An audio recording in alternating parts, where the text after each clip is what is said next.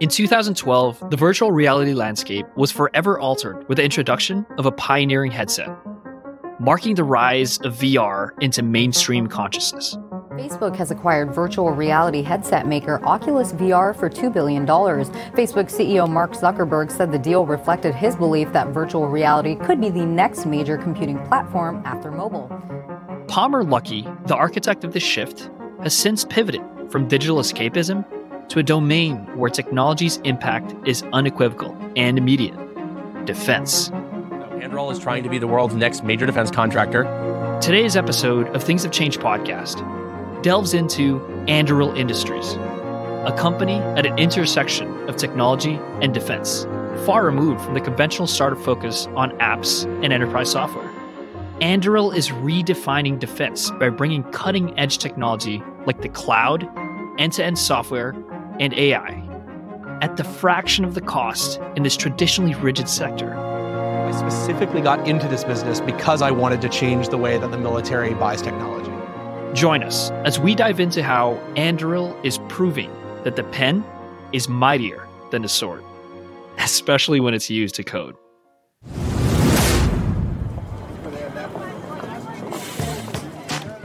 If you'd known how important the technology economy was 20 years ago, would you have done things differently? The internet, cell phones, the cloud, and data. Things have changed. We're here to talk about it. Hi, I'm Jed. Hi, I'm Shikhar. Welcome to Things Have Changed, your new economics and technology podcast.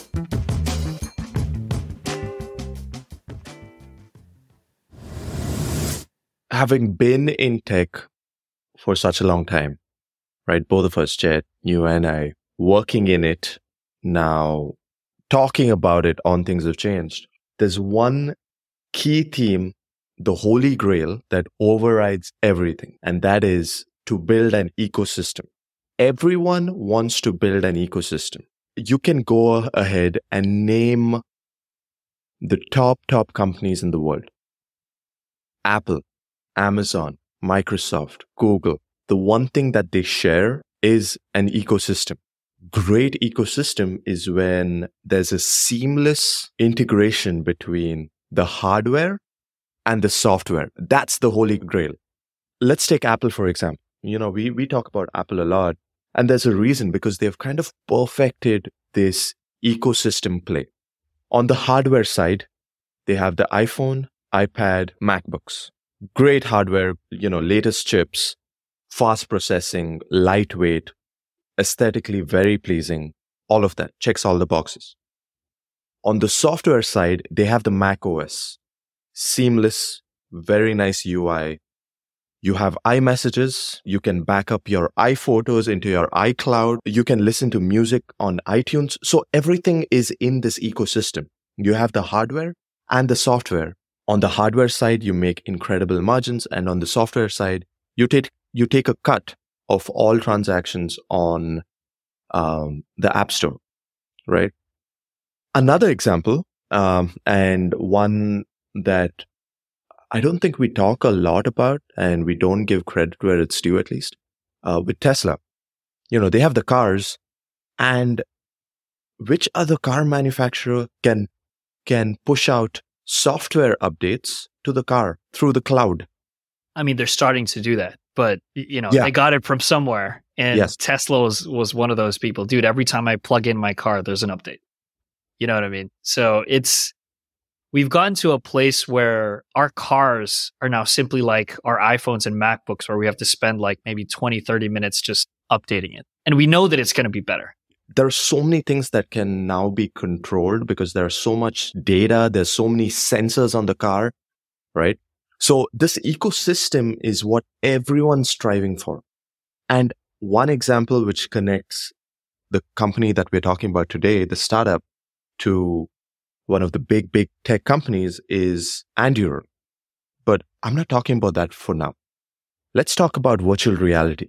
So there's a reason why Facebook decided to get into the virtual reality game. It's because Facebook has always been a software play. They had the software component of Instagram, WhatsApp, Facebook, locked down, but they were still paying the tax of the hardware. They didn't own the hardware. And that's why they really wanted to get onto the next wave of computing, which was virtual reality, which was supposedly virtual reality. So yeah, they paid huge sums to make sure they have the ecosystem of both the hardware and the software aspect locked down for the next 20 years because Apple won the previous 20. Yeah. In the story of VR becoming like a household name, like we mentioned in the intro, that company who made it really, really popular was the Oculus Rift. And then Meta made this huge shift, right? I think we talked about that a ton in the last 2 years where Meta was like, look, VR is the future, so we are going towards VR. They've literally changed their name to Meta, right, in the last 2 years. And so VR became kind of a huge part of that story. And so I think it was, 2017 or something, when Facebook bought Oculus, the company, right, for $2 billion, dude. Palmer Luckey, who had sold Oculus to Facebook, gets his $2 billion and doesn't go buy 5 islands and, you know, change his life forever and doesn't do anything and stays quiet, right? He moves into an industry that was largely untouched from Silicon Valley world. Now, where we're seeing it in the news that startups are coming into defense, and this was the whole conversation we had in the last episode. If you haven't listened to it, check it out. It's where we talk about the shift of Silicon Valley having a stronger relationship with the defense industry, right? With traditional militaries. And so this company was founded by Palmer Luckey, Anduril Industries, the theme of our conversation today. And very similar to what Shikhar was talking about earlier on the ecosystem of Apple and how they've made such an amazing product, right? Won the last 15 years, whatever. We're looking at Anduril today as one of those companies who is striving for this type of business model, right? Okay, for our tech enthusiasts here, you're probably thinking, okay, this is nothing new. Tech companies come up with this all the time. This is their walled garden. You know, this is the place where kind of startups really are striving for today. But this is entirely different because this is defense. We talked in the last episode about how complex kind of the procurement systems are of the defense industry, right? The whole cost plus methodology where we'll spend whatever we want. You'll compensate us on the basis of that. And then we get a cut. Cash money. Money. Exactly. These conglomerates be making money, man. So it's a very different space to enter for them. And dude, now that you mentioned Apple, something just came to my mind, right? I just bought a DJI 4 Pro. Okay. That's a drone, for everybody who's not familiar, that is under the ecosystem of DJI. Ah, interesting. Wonderful stuff, dude. Wonderful stuff. Because DJI, you know, they deal with drones. It's a company that originated from China. The American consumer cannot get enough of it, dude. We buy so much drones on a yearly basis now. And can you imagine this? Like, before we thought about drones as a military application, okay, there were consumer drones popping up left and right, shitty ones, okay? If you go to Amazon.com and type drones, you'll see a bunch of like shitty drones. But DJI is a clear winner in this space of drones, right? Yeah. Non-military applications, just consumer-friendly drones. Big drone guy. Jed's a big drone guy. I'm a big drone guy. Before he goes to bed, and this is, I'm not even joking, he just puts on these videos. Actually, they are really, really fun to watch. And it's just these drones that are flying through different landscapes, mountains, waterfalls. It's stunning. It's stunning. But yeah, he puts himself to sleep with these videos. So yes, he is a big drone guy. And I've loved the DJI ecosystem using the drone. And it just proves to you that like that's a step towards, you know, maybe some defense applications. I mean, things still traditionally rely on like radio, you know, and a lot of it is manned. So the interesting thesis here is global defense has moved from like having a ton of people to more about data, collection of data, knowing what's happening at all times across your border and across the different states. So it's more about being aware, having these drones and sensors that can compile all that data, and you have like one ecosystem that manages this data. Think of it like the iOS, the Apple OS, right? It's like the brains behind your entire iPhone. This startup is aiming to be that, where they not only have a software platform that serves as a command center, right, to coordinate autonomous devices, autonomous robots, drones, underwater submarines. They've done it in a way such that the software is super user-friendly and the hardware syncs almost seamlessly with the software system. Yeah, no. And, just a nod to the data thing. Data is king. What can you do with a ton of data, right? Where does it become helpful to have a shit ton of data? Well, makes it easier for us to make decisions, right? I'm sure a ton of our listeners also work in a corporate space where you understand. Now, metrics are key to understanding how progress goes, how much you can do with what.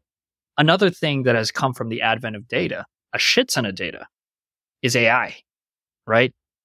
AI can then use this data, manipulate it to kind of understand how to respond to certain situations, And as we evolve by collecting more of these data points, understanding the users better, which is, maybe traditional defense users, militaries, to understand how that space kind of works better. AI is now being used in that space to innovate on these things that you learn from AI, right? So there is now an active role that AI plays in defense and in military applications, which I think is something that's completely... it's something that's coming also from the tech industry. We're starting to see a lot of AI applications. You see all these VCs only investing in AI-centered companies. We're seeing that in that space, and now we're seeing it as well in the defense industry. Jed and I, we talk about satellites a lot. The whole Starlink thing. Reusability is such a big, big aspect of what made SpaceX the company that it is today. They send rockets. A sizable portion of that rocket actually comes back and lands safely. That itself is saving close to 95% of the cost of building that rocket, because now you can use it again and again. And Anduril has taken that same mindset of reusability to drive costs significantly lower.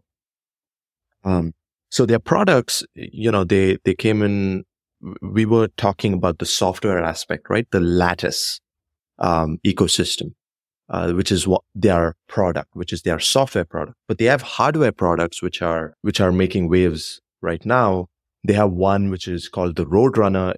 It had a big reveal, and the defense industry has not seen anything like this, right? And it's a big, big advancement to traditional defense systems where it's just one and done, right? It's just used once and it's done. But this, this is more like for surveillance, to intercept, transport, right?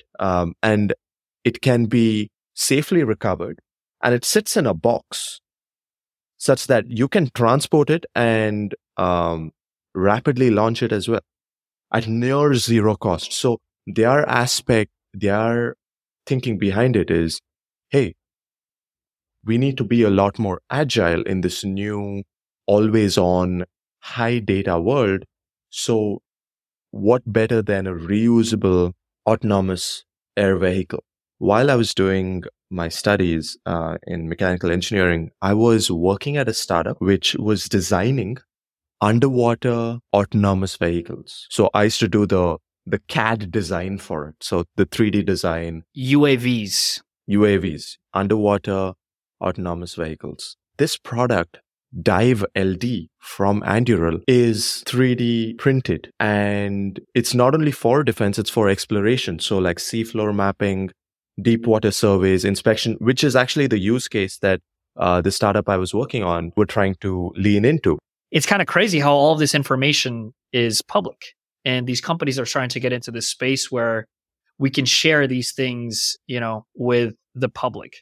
Talking about like traditional defense differences, in our previous episode, we kind of covered a ton of like, why is this industry having such a difficult time innovating, and why prices are so insane, why the military spends so much money.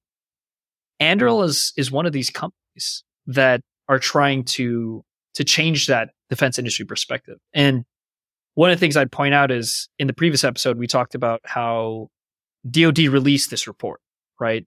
Every year they release this report about what are they going to do differently, you know, what kind of stuff is changing. And one of the things that they had a nod to end of 2022 and in 2023 was that, hey, we need to be more conscious about spending. We need to be more conscious about how we're innovating in this space, you know, because we spend a ton, we spend a ton of money on these things, and taxpayers are not having it, right? So Anduril comes in with this thesis and says, also, we're going to make sure that we're designed from a business perspective completely differently than a traditional Boeing, a traditional Northrop Grumman, right? They're defined so differently. They're tackling the problem from this concept called Valley of Death. This is basically, it's a period of time in the defense industry where you create a prototype and you're basically road showing this prototype until you get to production, into full-scale production, right? This is the time the government kind of goes through all the approvals. There's some regulatory hurdles that you got to go through. It's called the Valley of Death because a lot of companies, they don't have enough capital to be alive and awake during this time. So they typically die off, right? And then all these bigger conglomerates are going to be coming in to kind of take those contracts because they're the ones who can stay alive for that long. Anduril does not like this model. It tackles it from that perspective, saying, hey, listen, we want to bridge the gap between prototype development and government procurement when the government actually makes a decision to, hey, make this, right? Streamline that path from deployment and adoption by the military. So it's kind of the big difference where Anduril comes in and operates like a big tech company, like we were pointing out earlier, right? And getting away from the cost plus procurement more into a Moneyball military style, right? And this is where the business model comes in, will be really interesting to see, because Shigor's pointing out, look, software is the center of this story. Lattice is the software name, right? Single operated by Lattice. But he also mentioned the hardware components that we just talked about, right? Anduril's strategy is buying up tiny defense companies that may already have a product that could complement Lattice's capabilities. Interesting. Right? So that's something I just learned out of just reading through, you know, how Anduril operates, and they are buying up tiny defense companies that have a hardware component to it, and they see, okay, does Lattice play into this hardware product, right? Can we extend this hardware product's capabilities by gathering the right data, by giving the right inputs, right? Like, this is very interesting, and I called it Moneyball Military because, you know, if you haven't read the book or watched a show, watch the movie Moneyball, you should. Very interesting. They're on a budget and they're trying to make a baseball team, right? Similar to this company, Anduril, they're on a budget and they're trying to create the most efficient defense capabilities out there. Yeah. And I mean, they've seen so much excitement from VCs and investors. They raised, I think, more money than any other startup in 2022. Crazy. This could be a trend. Like we mentioned in the previous episode, there are so many gaps in the procurement cycle, the efficiency gaps that tech looks at and thinks, hey, this is another $1 trillion opportunity. We should jump into this. What does the future of defense look like? So, I mean, the future of tech is AI. So you can just imagine, you know, bad actors using those open source AI platforms and algorithms to do harm, right? So you need to be prepared even on the defense side. Now, we have to mention that there are concerns that not everything should be AI, because the people that even work in this industry fail to understand why certain things are done or certain decisions are made. So I think there needs to be a careful review and due diligence done to make sure that this is done correctly and humanely.